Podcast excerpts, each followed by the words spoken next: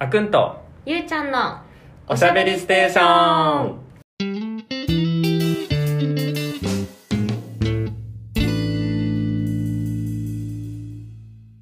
皆さん、こんにちは、こんばんは。この配信では、あくんとゆうちゃんが最近気になっているトピックについて、気楽におしゃべりしていきます。いきますよろしくお願いします。はい。はい。で、えっ、と、今回は、も今回持ってきたトピックは、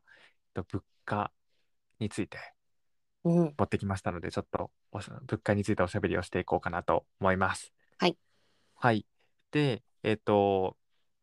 ちょっと物価について最近何が起きてるのかっていうところを簡単に、えっと、おさらいをさせていただきますと、これは、えっと、三菱総合研究所さんが出しているレポートの中から持ってきていて、えっと、日本の消費者物価指数について、消費税の影響を除けば約30年ぶりの上昇率っ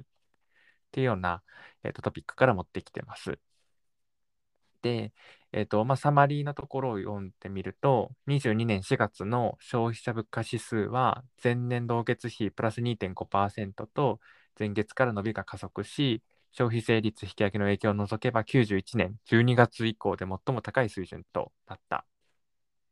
で生鮮食品を除く総合指数も、同2.1%にまで上昇し、内訳を見ると、主にウクライナ情勢の悪化を受けた資源エネルギー価格の高騰や食料品価格の上昇が牽引をしている。また21年3月の携帯電話料金引き下げによる影響が一部剥奪したことも物価上昇率を押し上げた要因であると。うんまた、えー2022年に入ってから円安の進展もあり、家具、家事用品、教養娯楽、テレビ、パソコン、タブレットなどといった多くの分類で前年同月比プラスになっていて、価格引き上げの動きがどんどんどんどん引き広がりありつつ状況であるとはいいうところが、はい、ございます。うんが、感じますか物価が上がってるっていうところは。正直そこまでひしひしとは感じてないけど、それでも。もなんか玉ねぎがすごい高いとかああ、今や高級食品になったという噂のそう玉ねぎですね。そうだからね 夕飯に玉ねぎ入ってると「お母さんすごい玉ねぎ買ったの?」みたい な目で見ちゃうんだけど、うんうんと。かあとはあの通勤費皆さんの通勤費を仕事でああ、はいはあい、はのい予。算とか組むときにやっぱガソリン単価を見るんだけど、それはさ今までのこう流れが全部書いてある表があるからうん。それを見ると余計あガソリンこんな上がってんだって普段全然乗らないからさ車うん。にしてなかったんだけどやっぱ仕事の時にすごく感じるかな。くんはどうですか確かに今思い返してみると結構周りの上がってるなって思ってさっきは全然感じないとか言ってたの にうんうんうん。結構感じてるなと思ってまあ今言ってくれたガソリン代は自分は普段車通勤なのであの確実にあのお給料で支給される通勤手当は増えてるうんうんうんっていうところから、あの、まあ、ガソリン代は上がってるなって思ってるのは一つと、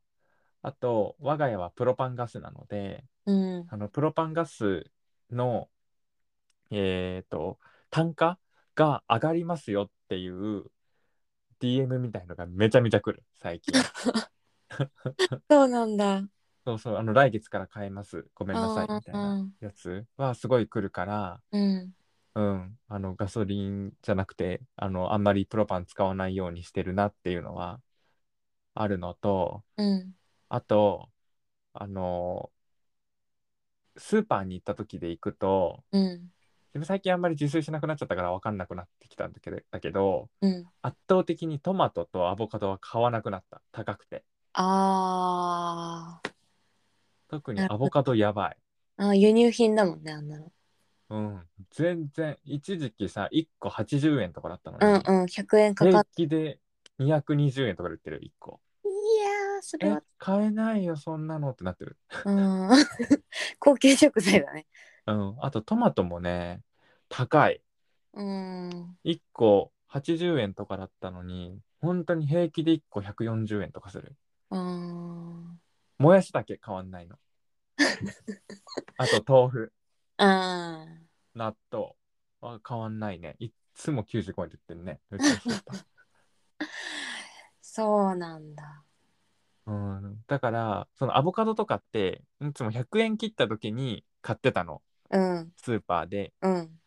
いつもさあの生鮮食品とか野菜コーナーから先にうんうん通うん。って、レジっていうようなレイアウトのスーパーによく行くので、そこで安かったら買ってたのねいつも、うん。でもそういえばもうここ半年ぐらい買ってないおお。如だから実。高いんだと思う、うん、それを感じますねなんかさ、アボカドはさ、別に食べないからってうん大好きな人そう知らいうんさ、そんなに体勢に影響ないじゃん、言うても。うんうんうんけど、もっとね、なんか結構、よく使う食材だったり、それこそ玉ねぎだったりするとさ、うん結構しんどいっていうか、ね、それこそうん家計に直接響く感じだよね。うんうんうんうんだから確かに物価って少しずつね上がってきてるなっていうのうはん感じてはいるけど、なんていうのまだ自分の個人的な家計には影響がそんなに出てないってういんうんうところがあるのかな、うあんんまりだからだから節約しなきゃいけないぐらいのレベルまでにはなってないうんっていうところはありますね。うんでもね実際にもうクリティカルに影響を受けちゃってる人はうんいるっていう中ではあるんだけど今、まあ、日本では結構国が介入して物価を抑え込んでるっていうところはあって日本は今2%とか2.5%って言われてるけど韓国だと5%とか欧州とかに行くと8%とか9%とか、まあ、上がってしまってるっていうような、まあ、現状はありますと。うんで特に日本で行くとあの税金を入れて物価上昇を抑え込んでるので結局そこに使われてるのは我々の税金うんでどうにか賄ってるけどなんか確かに日本国民はそこまで大きな影響を受けてないからなんかちょっと高くなってるかもしれないぐらいで収まっちゃってるのかもしれないよね。うんそだうかだらそれがいいのか悪いのかっていうのは多分確かにあってだからそんなに影響を受けてないって思ってる人が多ければ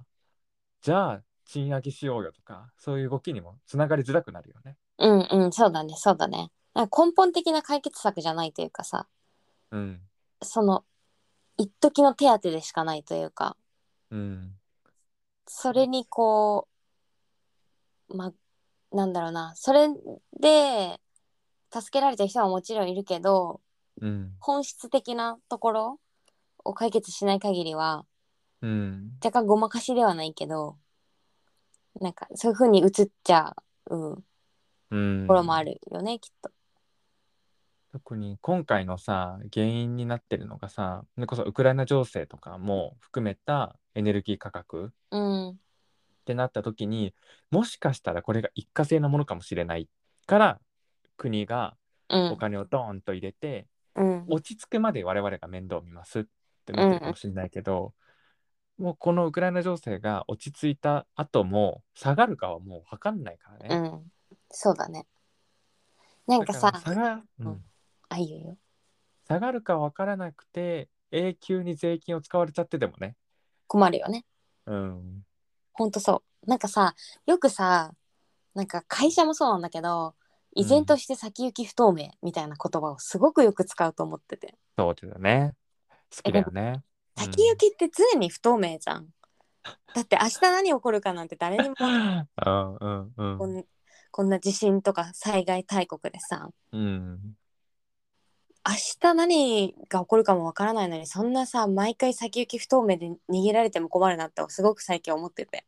うんうんうんうんだからなんか確かにこれは一過性なのかどうなのかって実行するなんて言うんだろうな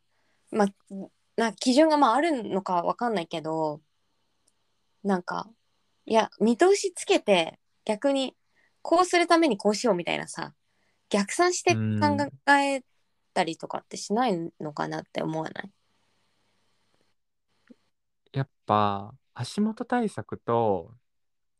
あの将来的な恒久的な対策って多分違うじゃん。うんうんそれこそあの止血で暫定的な対応としてるのと恒久的な対応があるなとは思っててうんうんそのもう恒久的な対応を取るのは日本があんまり得意じゃないっていうのはあるよね。うーんもう暫定対策打ちすぎてあの とりあえず絆創膏貼っとくみたいな。そうそうなんだよねけど本当はさ縫わなきゃいけなかったりさそうそうそうそうなん。か本当はなんかもっと抜本的な何かがうん、必要だったのになんかこまめに絆創膏変えるっていうのでさ、うん何十年やれちゃうみたいなさ無駄ななんかそういうとこあるよね。うん、でやっぱその絆創膏を変える作業をそれぞれの企業とかが一生懸命やっててうんそこの絆創膏をさ何そこの従業員がさあの 一生懸命準備をしてっていうところで、なんか気合で乗り切ってきてた感もあるよね今まで。いや間違いないよね。うん、でいざ世界に目を向けてみると、うん、意外ともう絆創膏を貼るっていうような対策を取ってないような国も増えてきててちょっと日本乗り遅れちゃってるよーみたいなうーん感はもう気合で乗り切るようなタイミングではないっていうのうはーんあるなーって思うよね。うんうんうんうんそうだね。やっぱすごく思うのがさそれそれこそマックのハンバーガーがめちゃめちゃ我々の子供の頃は100円を切ってたようなものが今は120円140円になってるっていうのもうんそうなんだけど、なんていうの、国産のものって高くて、外国産のものって安いっていうイメージが、多分我々は結構子供の頃はあった。あー確かに。なんだけど、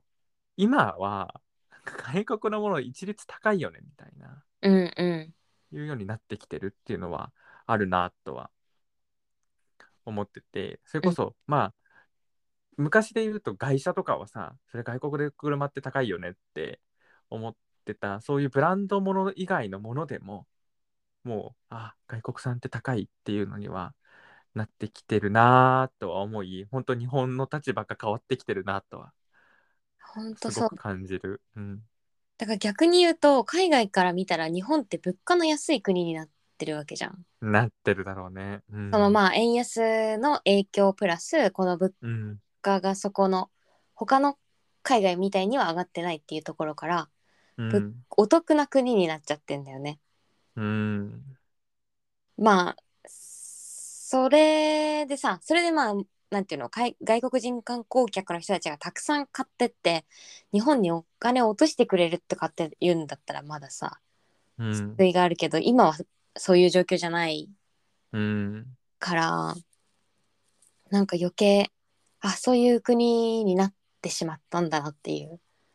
自分たちはどっちかっていうとそうね他の国に行ってなんていうかお金落とす側のそう人そうが多かった時そうがあったのにだね。けど、うんどんどんそういうことがしにくくなってきてる海外に行っても物価がすごいそれこそ何9%とか上がってるような国でさ、その私たちのお給料も増えてない中でうん。行った時のギャップってすごいよねうん。と思ってて確かにな。なんかそもうバンバンバンバン買えるような時代ではなくなってきたよでねも。感覚がさ多分変わってきちゃうよねシンプルにうん、うん。これにはいくら。ら出せるとかさうん。これはこれぐらいするものだみたいなとこの価値観がさうん。ちゃうとなかなかなんかね外に出にくくなったりとかさうん。しちゃうのかなって確かになんか本当にちょっとそこが残念だなと思うところでもあってまあ何日本って自分はまだ信じてるところはあると思うんだけど、うんその少々日本って物価が高くても外国人から来てくれる国だとは思うんだよね。うんなんていうのそのお得だから行くっていう国じゃなくて うんうんうん日本食が食べたいとか日本の文化に触れてみたいっていう人はまだ一定数いてくれてると思って世界にはね、うんうんうんがそういう人たちがあの来てくれてお金を落としてくれるっていうのが一番いいじゃん。うんうんうん、あの同じお金を落とすのでも我々もそこそこの物価を持っていて、うんね、それに対してちゃんと対価として出してくれる安いから行くんじゃなくて、うんうんその文化に触れたいから行くみたいな本当にフランスとかと同じような扱い、うんパリってもう物価もう何壊れちゃってるじゃんもう超高い日本人からすると。でも日本人はフランスのパリに行ってパリの風を感じたいからあんなに高いところでも行くじゃうん。んもうねルーブル博物館のルーブル美術館もううんあんなに入場料高いのにさ、行きたいって言うからそれに価値を見出して払うわけだけどさ、うん日本もそういうような国であってほしいなとは思うんだけど、もうこういうような風潮が続いていくと本当に日本ってリーズナブルな国で安く、 何体験できちゃうみたいなうん風潮が続いちゃうともし物価が上がった時に日本としての価値が下がっちゃうっていうのうはんあるかなとは思うよね。確かにそうだねでもなんかさ、うんこう昔のイメージってなかなかなんていうか払拭できない特に自分、自分の昔のいいイメージうんだからなんていうかその日本が元気だった頃みたいなさうんうんそういうのがまだわなんていうの覚えててその真っ盛り楽しかった人たちが割とまだまだ現役でさ、うん仕事されてたりとかうんそれこそ政治のところにいたりするとうんなんか日本が弱くなったみたいなさこういうううん世界で見た時に、現実って本当にちゃんと受け入れられるのかなとかうんそこの現実受け入れてからの対策じゃん。うんうんだけどそこの第一段階ができないと適切な処置もできなくていやこれは怪我してるんじゃなくてほこれこれ骨折じゃなくて普通にちょっと当たっただけだからって言って。うん適切な処置をしないままだましだましやっていくみたいな現状がうんうんなのかなってうん思っちゃう、そうね。ででイもメージ先行の自話だけどね分うん。でも本当、何すごく日本人ってコンプレックスを抱えやすいじゃん。うなんーんかそれもあるなと思って、すごく、なんていうの、人からの見てくれを意識するあなと思って、国としてもね、すごく日本っていう国は、本当にコンプレックスを抱えやすくて、何弱いかもしれないって思っちゃう節は多いのかなと思って、ーうん何もっとさ日本自信持とうよみたいな弱くなってんじゃなくて弱く見せてるだけじゃないって思っちゃう時は結構あって、うんそれこそもう過去の話になっちゃってるのかもしれないけどメイドインジャパンって言葉もあったじゃんうんうん日本が作ったものってすごく品質がいいとそうだからそれを売りにしてさ価格を何無理やりさ上げないようにするんじゃなくてそのね品質に見合ったコストをつけていくっていうようなうん活動をしてもよかったんじゃないかなってそうだねすごく思っちゃうけどねそんなコストをつけてでも欲しい人って世界にいるんじゃないかなっうんて、うんうんそうだよねうん、なんなんかかうんいいっすかうんなんかあの私購買部門で働いてるんですけど、はいで、まあ、製造業で電子部品とかもああるようなものを作ってるような会社なので結構あの最近話題だった半導体うーんとかがもうもろに影響を受けてるあの業界なんですけど半導体の値上げってすごいことになってるんだよ今うーんもう何とどまるところ知らない天井知らずのそドうーンって上がっててでも我々って半導体を買わないと作れないからうんもう半導体を買うのそこそこの値段高くてもうんこの値段でこの数量を確保してくださいみたいな契約の仕方をして向こうの、まあ、半分いい値で買ってるわけようんうんそれってそのコストでも半導体が欲しいから買うんだよねうんだから人って欲しかったら値段お金安くないっていやおっしゃる通りだな思っちゃってでも一方で、あの完成品としてのコストはあんまり上げてないからうんあの我が社の商品としてね。うんうんでそのなんで上げないんですかねみたいな話とかをさ周りの人にしたりあの営業部の人とかにすると、うんいや上げちゃうと売れなくなるからうんういやもうちょっと自信持ってもいいんじゃないってんうんなんてそこで我慢比べをする必要ってあるのかな、うんうんそうだよねなんすごかくね思っちゃう。結局さなんかそのお給料が増えてないからうん物の値段が上がったら買えなくなっちゃうっていうところがあって多、分価格を据え置くことが、なんていうの美徳 みたいにうん長い間なっちゃってるんだよねなんかうんいかにコストを削減するかみたいなさうんうんうんほんとそれこそカラー雑巾を絞るみたいなさいやもう削るとこないですよみたいなうんなんかいやーそういう努力をしてるよね今うんだしそれで日本って本当に悪いや安売りしちゃってる自分を、うんうんうっんてすごい思う時はあって、それこそ空雑巾にもうなんていうのもう絞るところまで絞りましたっうんて言って、はいじゃあこの雑巾ですってなった時にもうその雑巾はカラカラすぎて拭き掃除には向いてないみたいなうんうん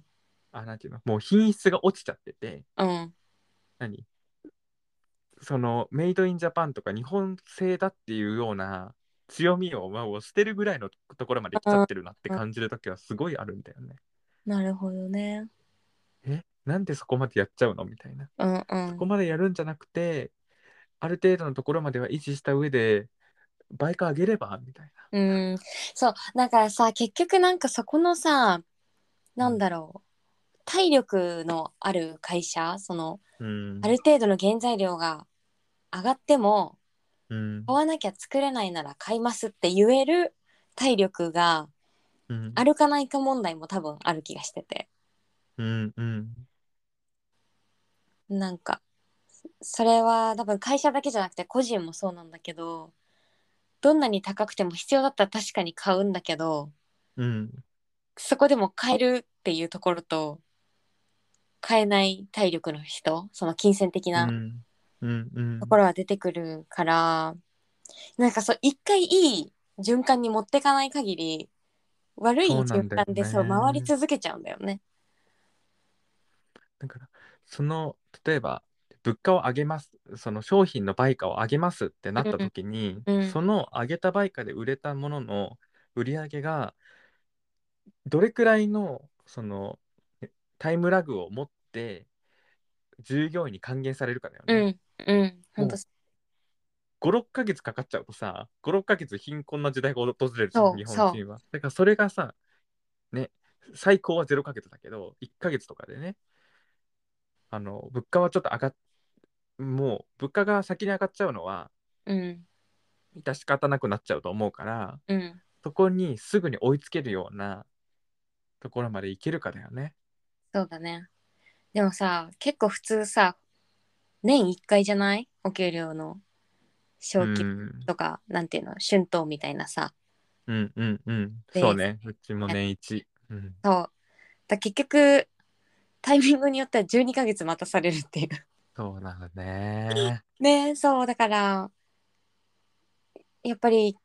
企業がねそこ先に踏み切らないと、おお給料上げるからいいもん作っていい値段で売ろうぜっていうさうんそういうスタンスでやらない限りはなかなかね難しいよね。なんかうちの会社さ、やたら株主に還元するんだよね。え待ってみたいなそんなになんでなんでこの利益でそんなに株主に還元するのみたいな、うーん。こっちじゃん先っていううんうんうん。ところとかもあったりとかしてなんかそういういびつな配分っていうのもあるかもしれない。そうね。本当あの世の中のお金はある一定の人だけで回してるっていうのはねうん、あるからね。そうなんだよね。でなんかそのお給料が上がんない分投資しましょうみたいなのをさなんか国が言っちゃってるじゃん。うんうんうんうんなんだけどでなんか別に投資はいいことだと思うんだけどうんそうじゃなくてまずは働いたら働いた分しっかりお給料をいただけてそれで暮らせる世の中にならないとちょっとしんどいなと思ってうんその元本が割れる可能性のある投資でさ生計なんとかしていこうみたいなのってさどんなリスキーな国って思っちゃうんだよね。うんだしさらにさ今日本って不況ムードが漂ってるじゃんうんうんだからその賃上げをしたいって言ってるような人たちうんうんえーっていうのなんていうの労働組合があるような会社だったら労働組合の人たちがさ、うんなんていうの意外と消極的というか賃あ上あげ交渉に消極的だっ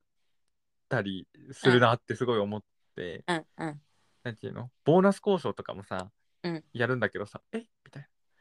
な「あさようでございますか」って「おお、う結構要求下げたな」みたいなうんうんうんのもあったりはするよねだからもうこの物価の上昇と日本の不況ムードがバチコーンってぶつかったのがもう今のうんきつい2022年ではあるよね。だしさ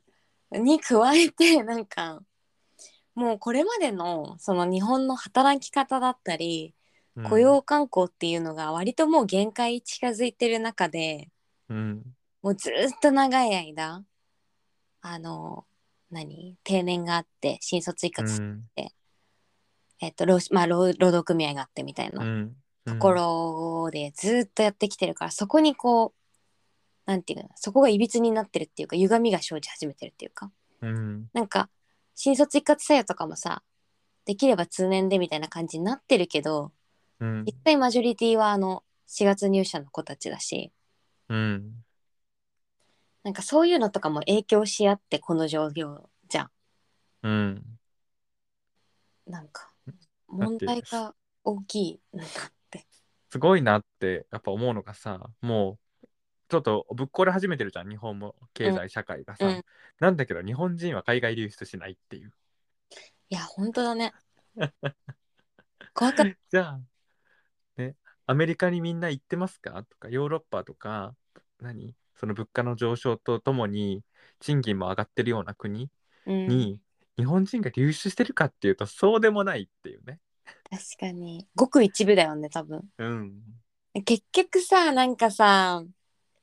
なんだろう教育の時点から始まってる気がしないなんかうんそういう外に行く力とか選択肢を持てるとかうんって教育の段階から始まってると思うんだよね差が。うん。そうね。やっぱ、あと日本は、日本単体でそこそこの、あの労働者を受け入れられるうんうんっていう素地も持っちゃってるなとは思って、うんそれこそ、何日本って企業率もすごい低いし、うんうんうんうん海外流出も少ないってなった時に企業率高い国とか海外流出が多い国ってそもそも自国でそんなに労働力を賄えない国とかうんうんうんだったりするじゃんうんだからもう外に出るしかないとかそういうマインドで育ってる、あそうそうそうそうその気持ちねわかるうんうん、日本人って多分その気持ちが弱いんなだいろうねない、うん日本で生活していけるって思ってる人が圧倒的に多いうんし自分もそう思ってるし、うんそうだねほんとそうんしさらにあの給料が低いからとかいう理由で転職する人もそんなに多くない。ううんそうなんだよね転職したら上がったみたいなそのふ副次的な効果で言ってる子が結構周り多かったりしてうんうんうん今の仕事が嫌だったから変えた。はいはいはいでその時に条件が決められたからじゃあせっかくならちょっと給料高いところ行こうかなみたいなうんうん給料が一番の理由じゃないうんうん子が周りは結構多いかなと思って、あねうん、だからああちょっと不思議だなーってそうだね思っちゃう私も一社目です が新卒入社の一社目ですがなんかさそれこそさ新卒の子とかでもさうんやりがいとかさうん、そういう自己実現うん、みたいなところで会社を決める子ってやっぱ多いじゃんそういう指導されてると思うけど、うんねえお給料とかは本当にそんなに気にしなくてっていう子とかいるんだけどうん気にしなーってそうねそう生活していくっていうことだよみたいななんかう大人になってからさ、その社会人になってから気づくじゃんこの給料だと実際にじゃあ家賃引いて電気代引いてとか、はいはいはいはないったえ東京じゃ暮らせないじゃんみたいなうーんそうだねそれその立場になって初めて実感するパターンもああったりとかしてうんうんうんうんなんかその辺のね確かにお給料っていうところに意外と無頓着うんな人多いかも特に若い子は。うんあとさなんかさお金の話すんのちょっと汚いみたいなあれない文化。それでそもうねあの何お金にがめつい人が嫌われるみたいそなうそうそうそうそう風潮があったりはするよねなんかさギラついてるみたいなさうんうんうんうんお金もなんかそういう感じがするけどなんかだからこそお給料がなんか低くても訴えられないみたいなうーんそのもっと上げてほしいみたいなところをうんうんとか交渉に弱いとかねうーんそうだねそうなんだよなだからやっぱあんまり資本主義に向いてないんだろうな頑張ろうよ日本だしなんかさもうそろなんていうのしに資本主義からまた新しい時代に行くみたいなさうんうん資本がもう資本ってあんまり回らないからうんうん何本当あの金持ちの子は金持ちみたいなうんうんうんうんいうねその風潮がさもう資本主義が長くなっちゃってそのうん固定化してきちゃったから、そろそろ資本じゃないなところであの社会を回してこうみたいな話にはさういう話も出てきてはいるけどうんもうこの子10年20年で達す出てくる社会じゃないからさ、うんうんうんうん、じゃあ10年20年あなたはそのまんまで耐えられるんですかとかねそのような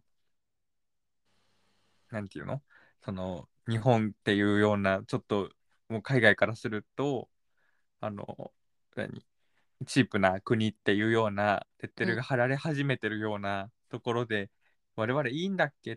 ていうのは、ううん、そろそろしっかり考えないといけないタイミングではあるよね。そうだねうん、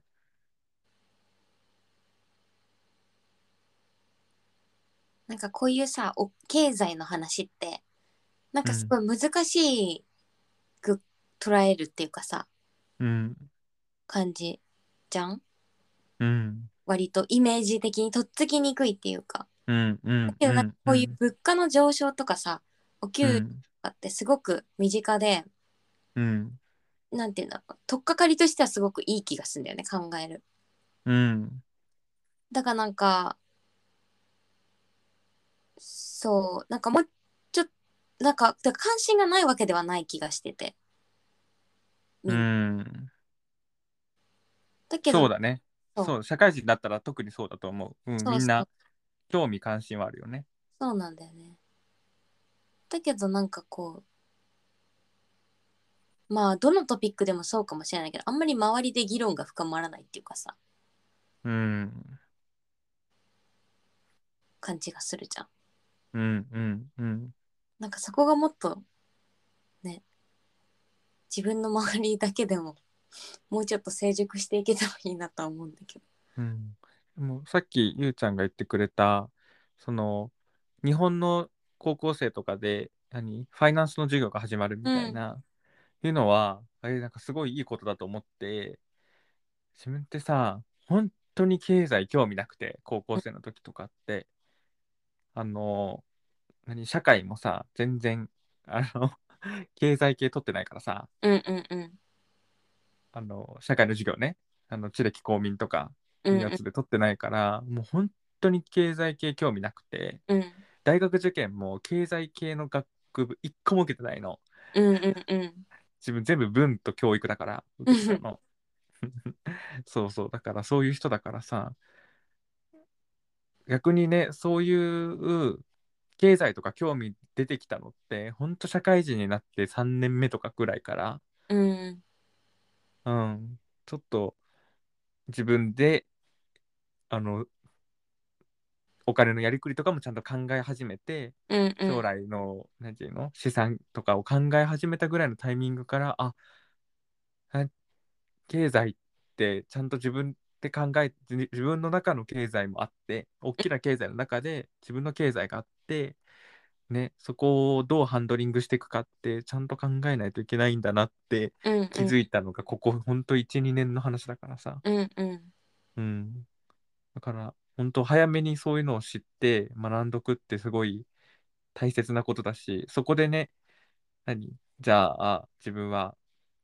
海外に出ていこうって思うのも一つだしうん日本をどういうふうにして上げていこうっていうようなふうに考えるのもねうんあれだけど何ていうのその大きな日本っていう船に乗るだけじゃなくてうん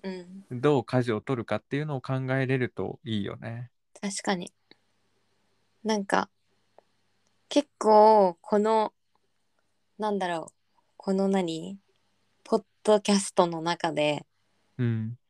トピックになりがちだけどやっぱりさ主張するって大事だと思うわけ自分の意見をうんうんこんなに物価上がってたらやってられませんっていう意思の表明とか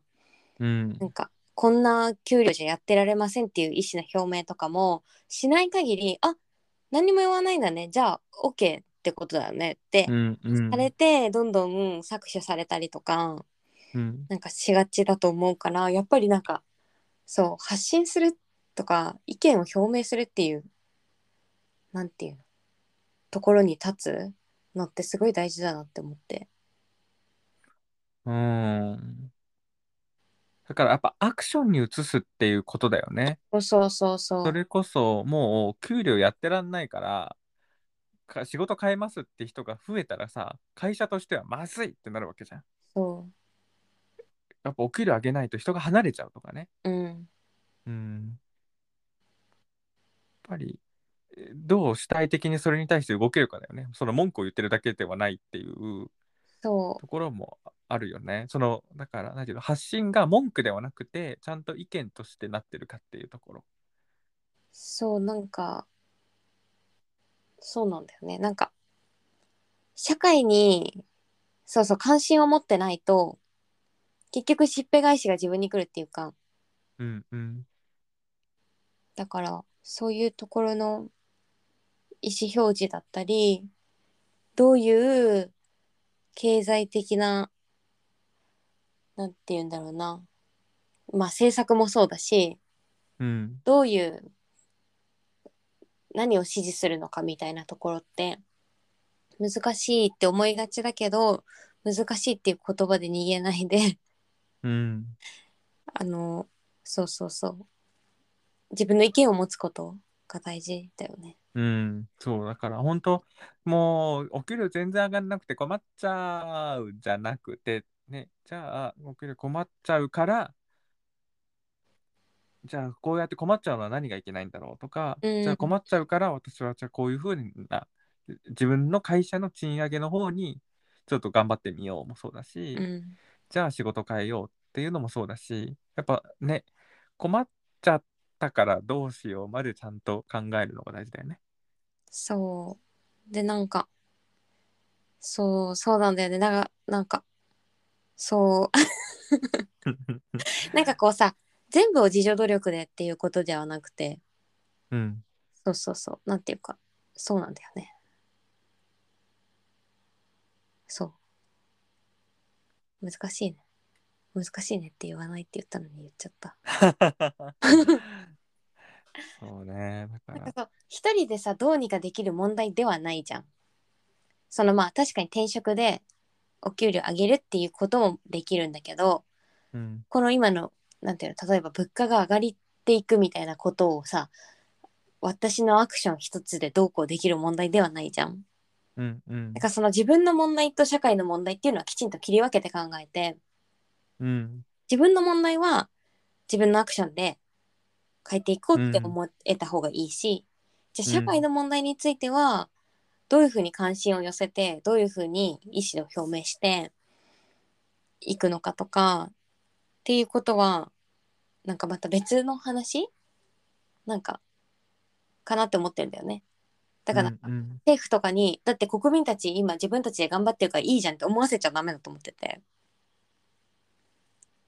なんかうん、あなたたちもやらなきゃいけないんだよっていうなんか圧はかけたいなみたいなうーん、感じがする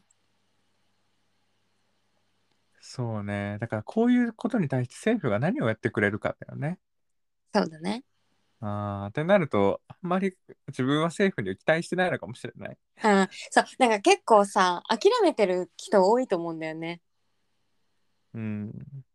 どだうし、自分ね、物価上がることってすごく健全なことだと思ってて、うんうんうんうん、物価って上がるべきだと思ってるから、うんうん、だから何逆に言えば政府そんなに干渉しない方がいいんじゃないっていう派だったから今回の問題に対しては。そうそうだからそれに対して何えどうこっちでアクションを取れるかかなーって思っちゃってるかな。なんかその日本自体が貧しくなってることに対するなんだろう認識とかうん危機感みたいなところってうんあるのかなと思っていてうんうんなんかもっと国として稼ごうっていう意識がうんないかなって私は思ってんだよね、その物価だけの話じゃなくってごめんねなんで謝ったのえそういえばこれトピック物価だったなと思ってなんで今物価の物価のトピックで物価だけじゃなくてって言ったんだろうなと思ってうんうんうんうん。だからあの日本の国としての PR とかそういうこと。日本の国としての PR っていうか今国民がさそのさお給料が上がんないのに物価が上がってて相対的にどんどん貧しくなってるわけじゃん。うんうんそれに対してなんて言うんだろうな手当てはすべきだと思ってて企業だけでどうこうってなるのかなって思うんだよね。うーん。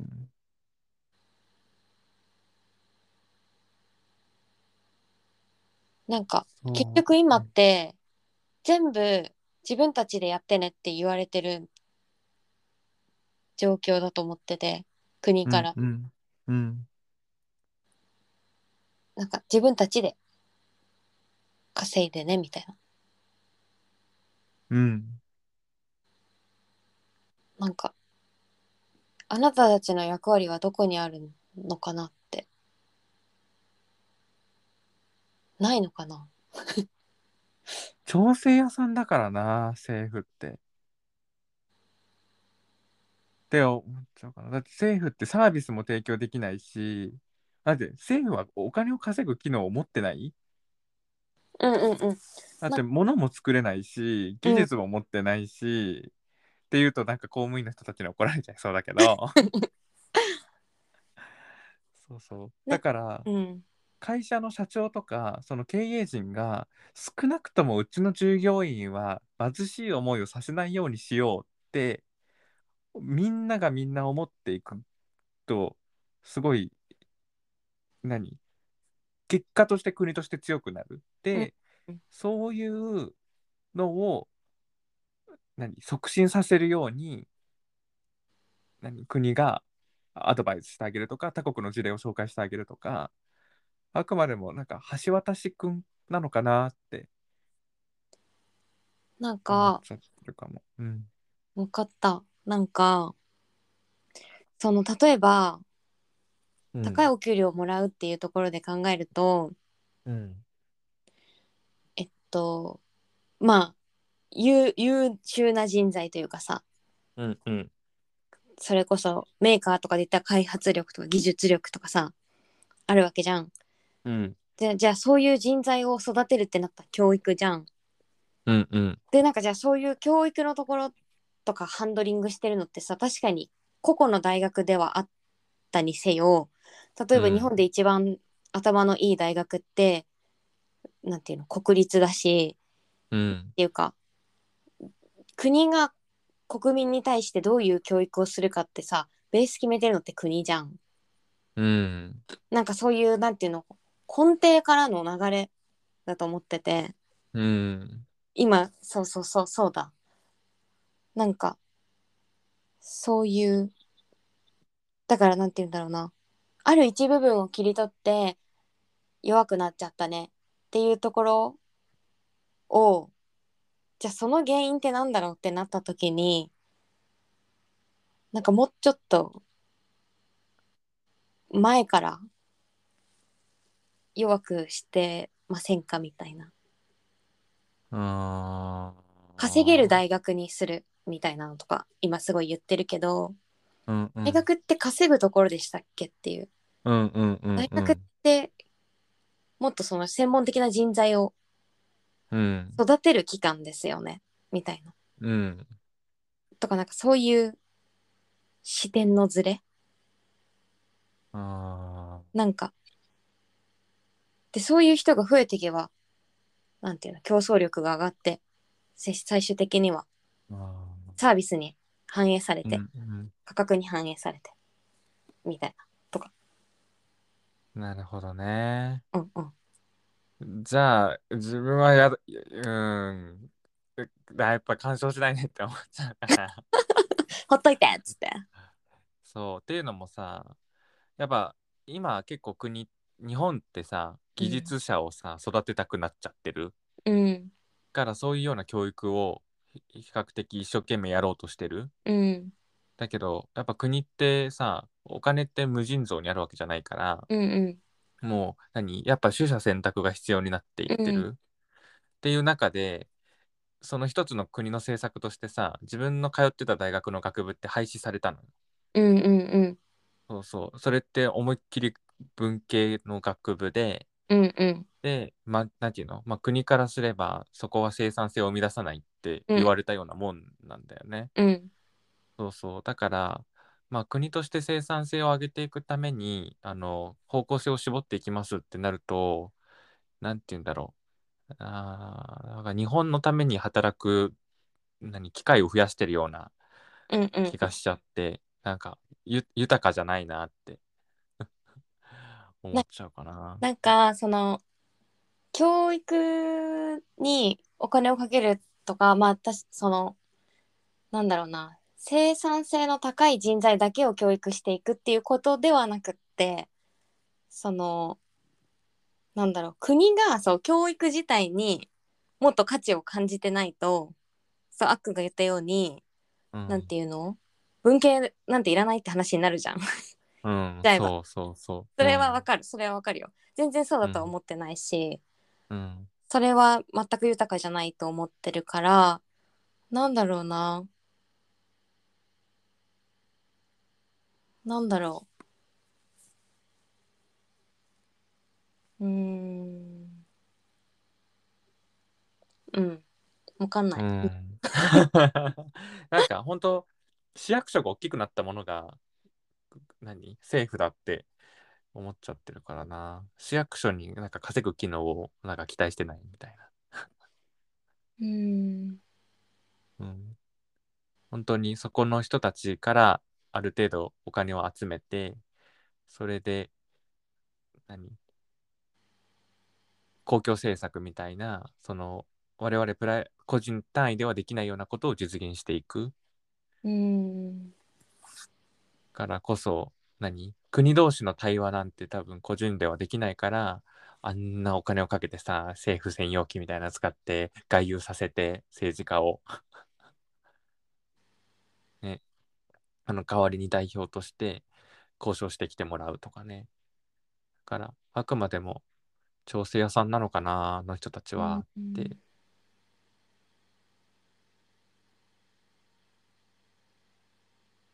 うん、なんかそうねそうね今の日本の法律とか観光の中でうん、やっていこうとするならばやっぱりなんかうんもっと民間だけでやっていこうって思うなら法律をもっと変えて自由にさせてあげないと回んないところもあるかなと思ってそれこそさ人を辞めさせられないとかあるじゃん。うん、うん。すごく労働者って守られてるから、うん。うん、なんかその人が動かない流動性が低いみたいなうん。ところって私たちの意思でも確かにあるけどうん会。社としても辞めさせられないみたいな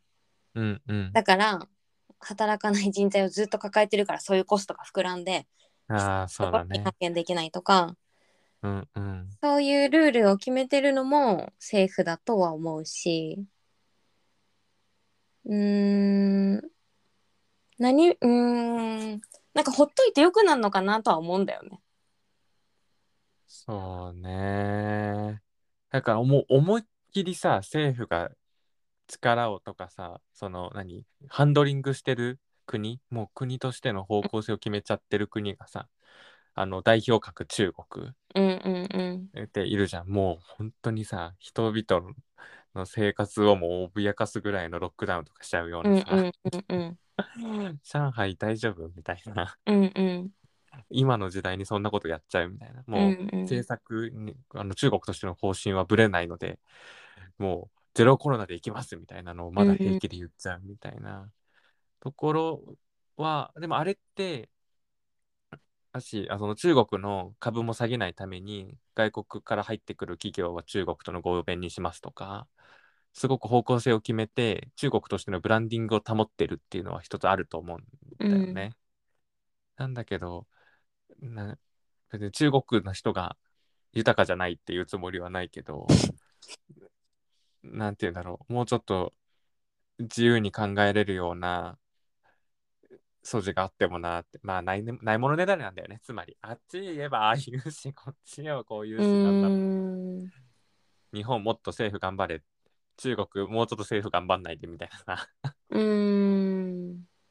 そこの何あの理想像みたいなものを見出せてないんだろうなまだ世界のどの国も。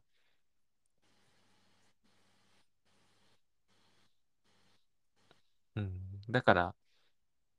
統一した考え方を持たないしみんな。うん。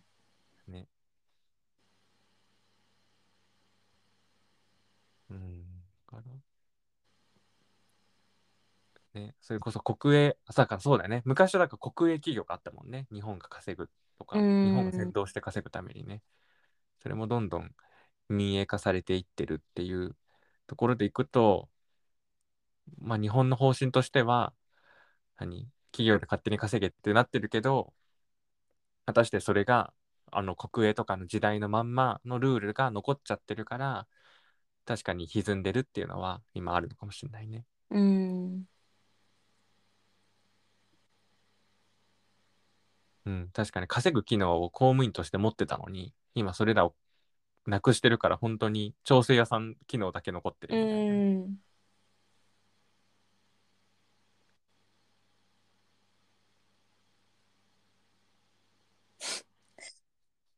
これどうやって落ちるかな だからそうねだから個人的なうん意見としては、うん。何人々よ立ち上がれだよね。うんでもゆうちゃんどちらかというと政府よ立ち上がれって感じだよね。政府よ立ち上がれうーん多分私があれかなうーんなんかさ確かに人々は立ち上がらなきゃいけないんだけどうんまあなんて言うんだろうなえじゃあ私がなんかしたところで変わる世の中ってなっちゃう気がしてて本当に変わらない気がするの。でなんか、うんうん働いてて法律の効力とか企業が企業じゃない政府がこうしてねって、うんうんそれこそさっきのマスクの指針もそうだけどなんとなく方向を示したら大体さそれが経団連によってさ、経団連に加盟してる企業はさそれの言うことをなんとなく聞いてそういう風に変わっていく、うんうんみたいなところがあるから、なんか企業が自発的に何か変わってくって本当にあるのかなって思っててあるとはあるあるのはあるだろうけど基本なんか外圧っていうか政府もそうだしあとは株主とか海外のなんていうのライバルの会社とかそういうのを見て、あこういうふうに変わってこって思ううんと思ってるんだよね。うんうんうんだからなんかうん、そうそうねだからなんか政府も民間に縛られてるところってめっちゃあると思うし、うんもう逆もあると思うんだよねその民間も政府に縛られちゃってるところうん、も多分いっぱいあると思っててだからそ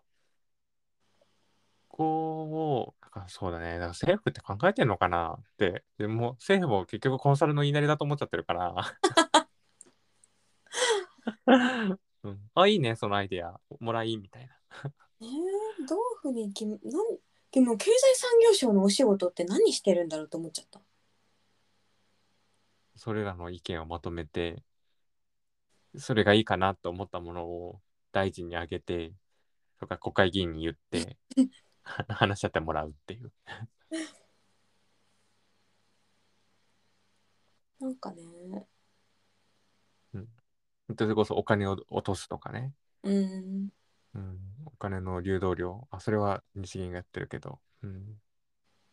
まあそういうところと一緒に経済をどう回していくのかがベストなのかっていうのを考えて、まあ、実行まではしない人みたいな。 うん、なるほど。うん、だからもうこのこの話を聞いてどうするかはちょっともう聞いてる人に託そう。ね、あのー投げさせてってあそうそうそうそう。ボールが返ってくるのを待つと。そう皆さんはこれを聞いてどうアクションに移すのかそれとも何政府を動かす何でも政府を動かすいやでも確かになんかそうでもねすごいアックの言うこともすごいわかるの。なんかごめんほんと落ちないこれ。落ちるよ大丈夫これ。大丈夫うんすごいそうあっくんの言うことも分かるすごい確かに政府の出る幕ねえなって一瞬思う確かに思う時もあるしでもなんかお前らじゃあ何もしなくていいかって言われたらなんかはしろよって思うんだよねうんだそこをみんなに教えてほしい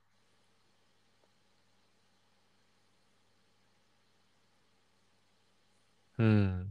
だからなんていうの本当にだからこういうことやらないでねとか けあのたまにあの経済産業省の人とかとあのやり取りをすることがあるんだけど、へえそうそう、あの、さ、あの、何公正取引委員会とかそういうところの、あの、監査窓口とかたまにやるから、うんそうそういう時に、あの、今年の指針はこういう感じですからね、みたいな、あの、下請け企業に優しく知ってください、今年は、みたいなのがね、来るの、通あ達で。あ ーあるよで、なんか、そうそう、それで、あの、コミュニケーション取ったりとか、あの、うちの会社としては今こういうふうにやってます、みたいうなん 話とかね、そんないじめてないですよ、みたいな。うんそういうことがあるんだけど、まあそういうことを言う人だよな、みたいな。 その期間の人はねそうそう。あと法律、法規を決めたりとかね。うんうん。いいかな。うん。だから調整屋さんだなーって。自分も会社で調整屋さんだし。うん確かにだから多分そうだね大企業と中小企業でもまた違うのかもしれないこういうもうのん影響の受け方とかうん対処の仕方とかうんだからそうだねうあっくんの言うおっしゃる通りで政府は調整屋さんだから強いところは頑張ってもらってうん弱くて頑張れないってところに手を差し伸べてくれるうん機関そうねそこのバランシングを監督するうんだからそうそうそうだねうん、だしそこで我々が取れる選択肢があるのであればベストを探しに行く努力はした方がいいかなとはうん思うかな。なんか無理に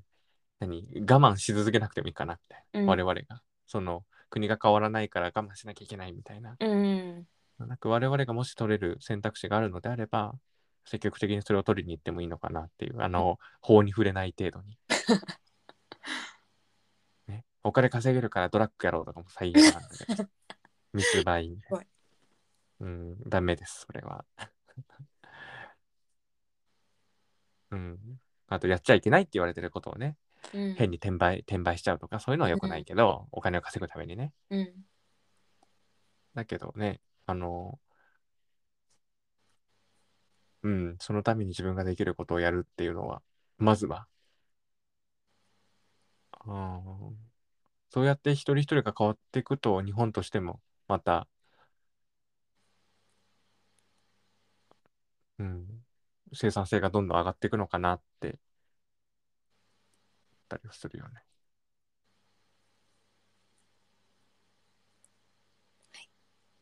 はい。って今思っています。はいはい。皆さんはどう思いましたかどうでしょうここかまで。はい。多分みんなもやもやしながら聞いていらっしゃると思いますので。 それを自分の中で噛み砕いていただいて、ね、あの、ボールを投げ返してもらえると嬉しいね。よろしくお願いしますはい。じゃあ、今回はとってもとってもとっても長い回になりましたが、はい。はい。あの、 ここまで聞いてくださった皆様ありがとうございました。ありがとうございましたお疲れ様 でした